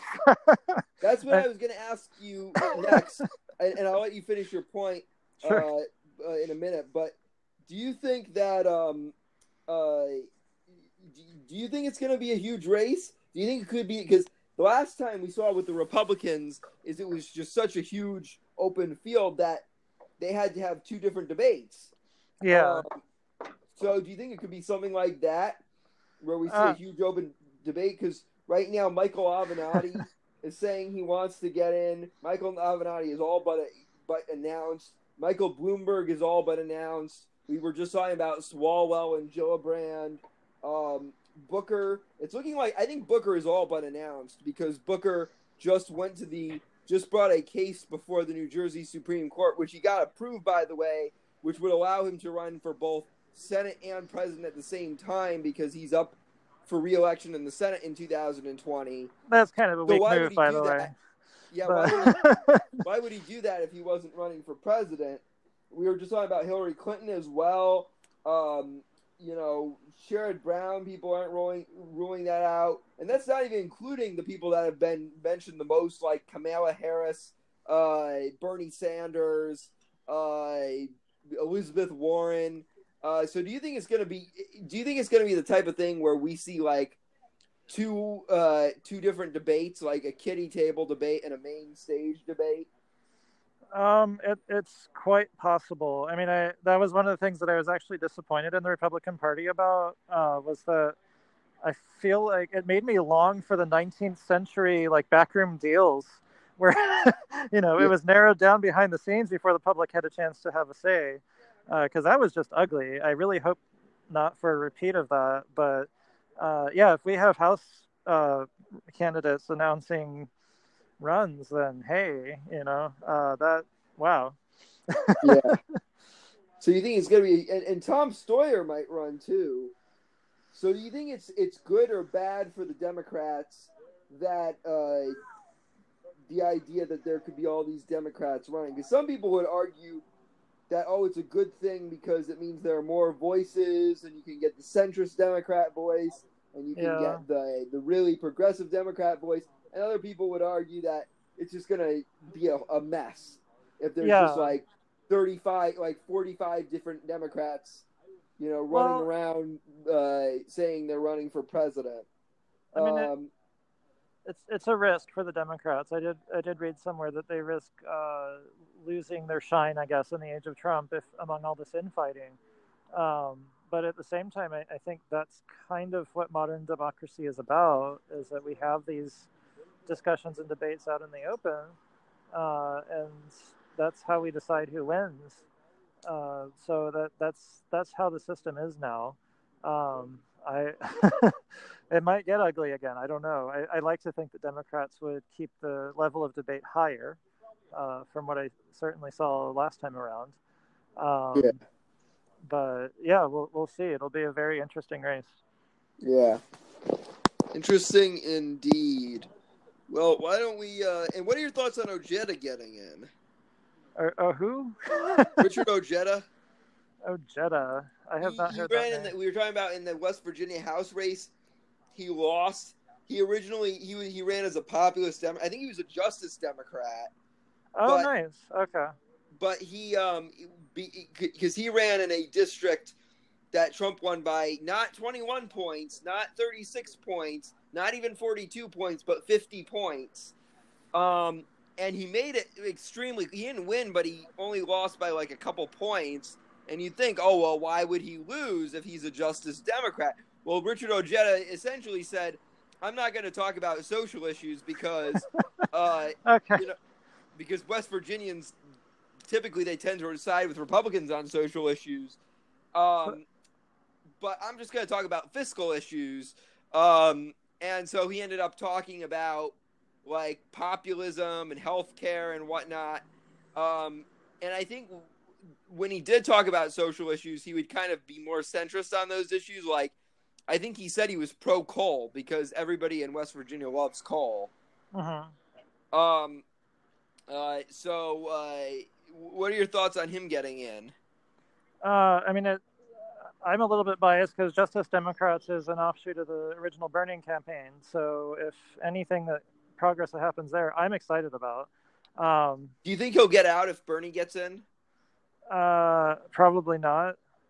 Um, I, I, think there's a sense that there's the Democrats are dominated by these older white people who uh, are, you know, the, the generation coming up is not that. So um, I, I, think that's one reason why he might want to stay in is, is, to provide that alternative voice. I, I just googled his name. It's not Ojeda. It's oh, Ojeda, or Ojeda or something because it, it's Spanish. Uh, and I didn't realize that when you were saying it because I'd never heard the name before. I thought oh, it was that Irish. Ojeda? It's O J E D A. So Oh. he's he's a oh, Ojeda. Ojeda. Well, in my defense, the, the president of the United States also mispronounced his name. there you go. Okay, so that that's our president for you. And then who knows? It's possible because like some families choose to anglicize their names. Maybe he pronounces it Ojeda. I don't know. Yeah. Um, but yeah, it's he, he's got that Hispanic heritage, so I, I, I would imagine that's part of why he's staying in. Yeah. Interesting. Do you think that some Democrats might attack him for uh for uh like if they're uh, like really establishment Democrats, they might attack him for supporting coal in the in the election? I, I would not be surprised. Um, and then there, there's a way to handle that because you know you saw Bernie do it with guns in Vermont. Um, so we'll see how all that plays out. Well, the Um, reason I the reason I ask is because during the attorney general's race Mhm. um in uh New York uh this year when they had the primary, Zephyr Teachout lost the primary, but that one of the things they attacked Zephyr Teachout on was she uh, opposed the Safe Act, which was essentially like one of the toughest gun laws in the country Mhm. which was implemented here in New York, and like pretty much a lot of the upstate rural, because there are a lot of upstate rural areas which tend to go really Republican in New York. It's just New York is a blue state because of the New York City areas and the Albany areas and the Syracuse areas, um, but because um, she was running in an upstate district. Uh, where there were a lot of Republicans, she essentially had to say she was. She essentially went out and said, "Oh yeah, I think the Safe Act's terrible. We should get rid of the Safe Act. Pro gun Hmm. rights, guys." And they Uh-huh. tried to attack her about that during the debate. Okay. Yeah, I mean that that happens. That could happen with Ojeda.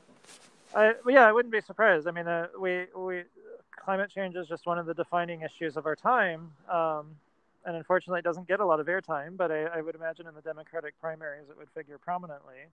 Um, and I, I I don't see him. I'm sure he's prepared for that, and he'll probably have some kind of answer given the communities he represents.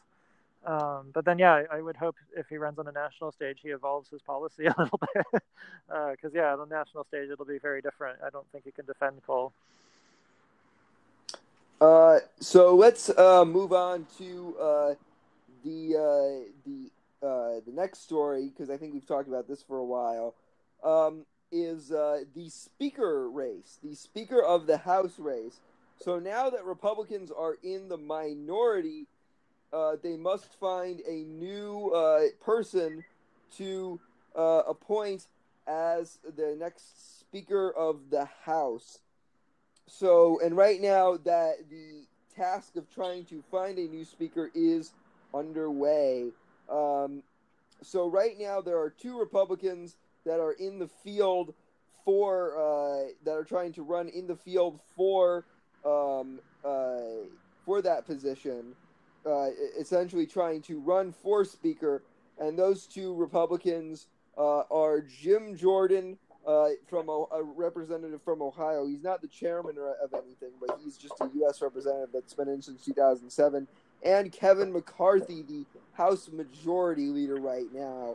Uh, right now, it is likely that Kevin McCarthy will defeat Jim Jordan because of his name recognition. He's also been endorsed by Paul Ryan. Um, and uh, yeah, so it's going to be one of those two. And right now, it's looking like he has the most votes on his side. So right now, the Republican leader in the House will probably be Kevin McCarthy. How do you think the House race, or how do you think the Speaker race is going to go for Republicans this Wednesday? Uh, so I, I, I assume you mean minority leader. Yeah, minority. Uh, that's what I okay. said. Well, it's the Um, Speaker race because you know I guess Pelosi is technically a part of that, but the only reason I didn't mention the Democrats is because is because there haven't been any other Democrats that have announced yet. Right now, Hakeem Jeffries from New York, uh, he's the co-chairman of the Democratic Policy and uh, uh, uh, uh, the uh, um, uh, communication. Oh, and communications committee. Uh, he, some people think he might run. Some people think Cheri uh, uh, Bustos, the co-chair of the the other co-chair of the Democratic Policy and Communications Committee might run. Other people say, oh, maybe maybe Steny Hoyer will run, but Steny Hoyer is an old white man. Like he's old. He's not really diverse enough. He's uh, he's like 79. He's had some health issues, but he's the House Minority Whip right now. But I, some people think he might, but it's unlikely because since he's 79 and he's not diverse enough. Mm-hmm. Um, but uh, right now, Nancy Pelosi is the only one who's declared, which is why I'm talking about Nancy Pelosi. Um, but how do you think the minority leader race is going to go? Um, I, I that, that Kevin guy sounds like a solid choice. Uh, Kevin I've, McCarthy. I've seen him. Yeah, I've seen him in the news before. He seems charismatic. Um, I, I think he'll. I, I get the impression he'll be able to unify that uh, party of cats. I guess. um, he ran. He ran in 2015 for speaker, okay. but he lost to Paul Ryan. Yeah, well, yeah, exactly. So like, I, I, I think that would make him the safest choice uh, going forward. Um, so uh, we'll we'll see what the the party says and how they take their loss and if they use that to change their calculus. But I, I think Kevin is like your standard average Republican guy. Um, it's my impression of him anyway. yeah. Interesting. Um. All right. So why don't we see? Uh, so uh, I think there's only about one story uh, left. Um, uh, uh, let's see. So unfor- and this is unfortunately a uh, a uh, a very sad story, especially since it's uh, Veterans Day weekend or it was Veterans Day weekend. Unfortunately, a Utah mayor was killed in uh, in combat he was uh, an Army National Guard Major Training Commandos in Afghanistan, and he was fatally shot by one of the Afghan uh, trainees. Um, his name was uh, Brett uh, Brent Taylor. He was 39 years old. He uh, he took a year long year long leave of absence as mayor of North Ogden, uh, which is nor- about north of Salt Lake City and he did this to be deployed in Afghanistan. Uh, people honored him this weekend with a uh, a giant 400 pound American flag, which they waved across Veterans Day weekend in his service uh, or in his honor. Uh, very very sad news. What are your what are you what, what's your take on this? I'm I'm curious why Sorry, a car passing by. Uh, I, am curious uh, why there's so much attention for this one person. I, I haven't heard his name before. Um, well, because he, I think he was. Uh, well, he was a mayor. He was a mayor. He was okay. So he was probably well liked in the community. He was, yeah, he was well liked in the community. He was a popular okay. mayor there. Um, so yeah, it's also unusual. It's it's very unusual to see uh, somebody who's the the sitting mayor of any like even if it's a small like little town, you know, get deployed and then eventually get killed in combat. Yeah, I, well, I mean, it it.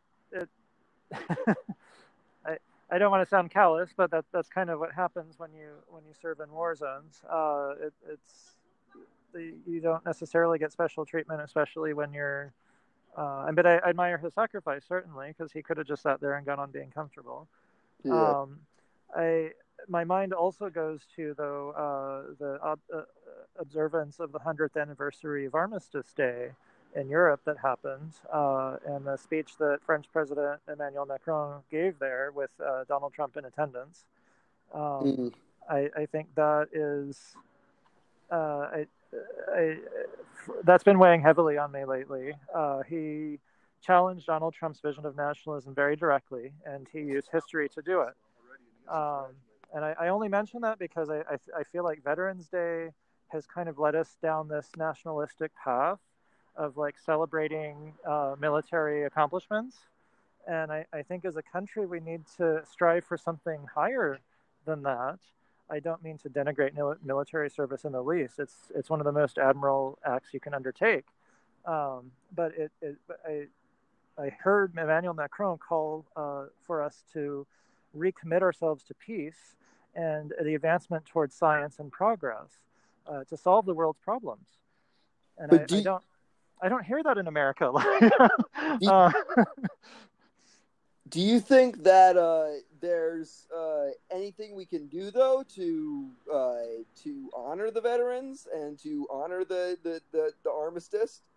Uh, so I, I I want to honor veterans but I, I feel like we should change the name back to Armistice Day because I, I think the hope is that we'll have fewer veterans to honor in the future.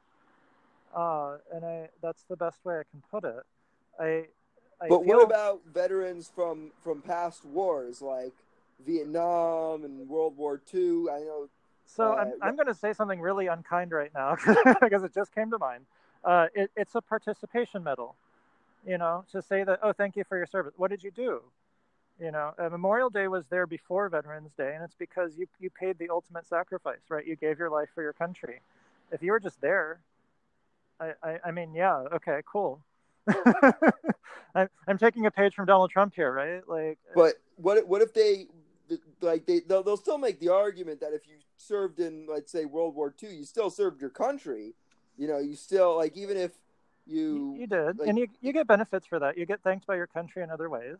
Uh, and you know thank you. I, thank you to everyone who has served. I, I honestly mean that. I, I just think in terms of the national holiday I, I do think we should reconsider putting it back to armistice day because I, I think the point is to end wars and, and have fewer of them but do you, do you think that we should still do you think do you think we should still honor veterans on veterans day though or do you think there's any way we can I, you know I think we can honor veterans on Armistice Day. We, it, it, has been Veterans Day for a large part of our history, and I wouldn't want to ignore that. I just think uh, when we go around celebrating the holiday, I, I, think we should keep the armistice in mind because that is the reason for the season, to borrow a page from uh, evangelical Christians there. It honors the end of World War One on the 11th hour of the 11th day of the 11th month was when that armistice was signed. And the world at that point committed to ending war entirely they failed with World War II, but they tried again with the United Nations. And that's what Emmanuel Macron reminded Donald Trump of in that speech. Was, uh, you mean in regards to nationalism? Yes. Uh, so the, the League of Nations was the first attempt to try to cure the world of that disease. Uh, it came back with Hitler, and we tried again with the United Nations. And that's our current attempt to deal with that. And uh, we had kind of forgotten about that. Okay you, you, now you say it's it's a it's about nationalism and, and that that's that's kind of um, you know it's kind of bad but do you think outside of nationalism, like because many people argue that okay well making it about just about the veterans isn't exactly you know about nationalism do you do you agree with that or I, I don't because I, I think the main motivator to go into the military is nationalism.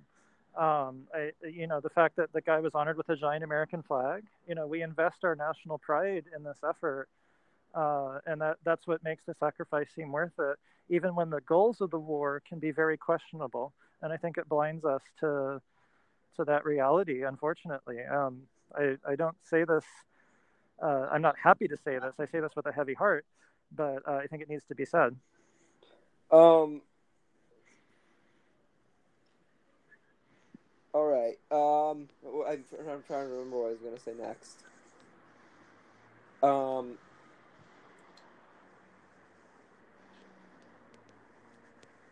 Okay, I forgot. I forgot what I was going to say. Sorry about that. Oh, a little sorry. deep there, but yeah. yeah. Uh. Anyways, so is there anything else you want to you want to say on that issue, or? Um, oh, yeah. I, I, I, I remember what my question was going to be. Okay. So, um, so some people would make the argument that it wasn't. It may not be about nationalism. It might be because of voluntarism. Because people would make the argument that, okay, let's say in World War II, for example, people. I mean, the world was essentially falling apart. Yeah. Um, you know, you had Hitler. It, it, it wasn't just about you know protecting America. It was about protecting, uh, you know, other countries and whatnot. Um, uh, and people would say that that might have something to do more with a voluntaristic, you know, side, well, side because people would uh, say that you know, oh, this person's doing all that. Why can't I do that? So I, I would disagree with, with you. No? I would disabuse you of that notion very thoroughly because during World War II and up until Vietnam, we did not have a volunteer military. We had a draft. You were forced to serve. Uh, so now we have an all volunteer military, and I think that's part of the problem is that the rest of the country doesn't really feel the consequences and the sacrifice involved in war. So whenever the president pushes that button, you know, we're we're totally disconnected from that process. Um, what what about those that didn't volunteer? What what of those that volunteered without having to be drafted? Because there were a uh, lot of uh, people during World War II that came out and said, you know, because they'll make the argument that some people in World War II came out and and because they thought that they wanted to do something right for the world, uh, or they wanted they wanted to help out in some way. Um, well, I, I, know that happened after 9/11, and I will tell you, a lot of the people who entered the military that way didn't leave the military feeling that way. And war is very different uh, than the kind of video game movie fantasy we have of it. Um, mm-hmm. So that I, I'll point back to in history, we had JFK start the Peace Corps, right? Because you can have this concept of national service without the war aspect of it. You're helping your country by doing good things for other people. Uh, mm. and we've kind of lost our sight of that. It's become AmeriCorps, and now we have Republicans questioning, well, why do we have foreign aid? And you know, this is why. It's because we were supposed to be sowing the seeds of peace to last for a generation, and I'm now seeing that harvest go sour. All right. Uh, is there anything else you want to say on this issue? I, I think I've said everything at this point. I, I appreciate the discussion. All right. Well, thank you again. I think that's about all the stories we have. Thank you again for joining me, Omar. Why don't you tell people, for those who are new to this program, why don't you tell people where they can find you on social media and uh, about, about your podcast? Sure. Uh, so I run a uh, Facebook and Twitter feed you called Political Window. Uh, it's P O L W N D W. And uh, I, I also have an Instagram page now, so I'm getting a little bit fancier. Uh, and yeah, feel free to throw a like or click follow. All right. Thank you again for joining me. Have a good day. Thanks. You too. Bye. Bye.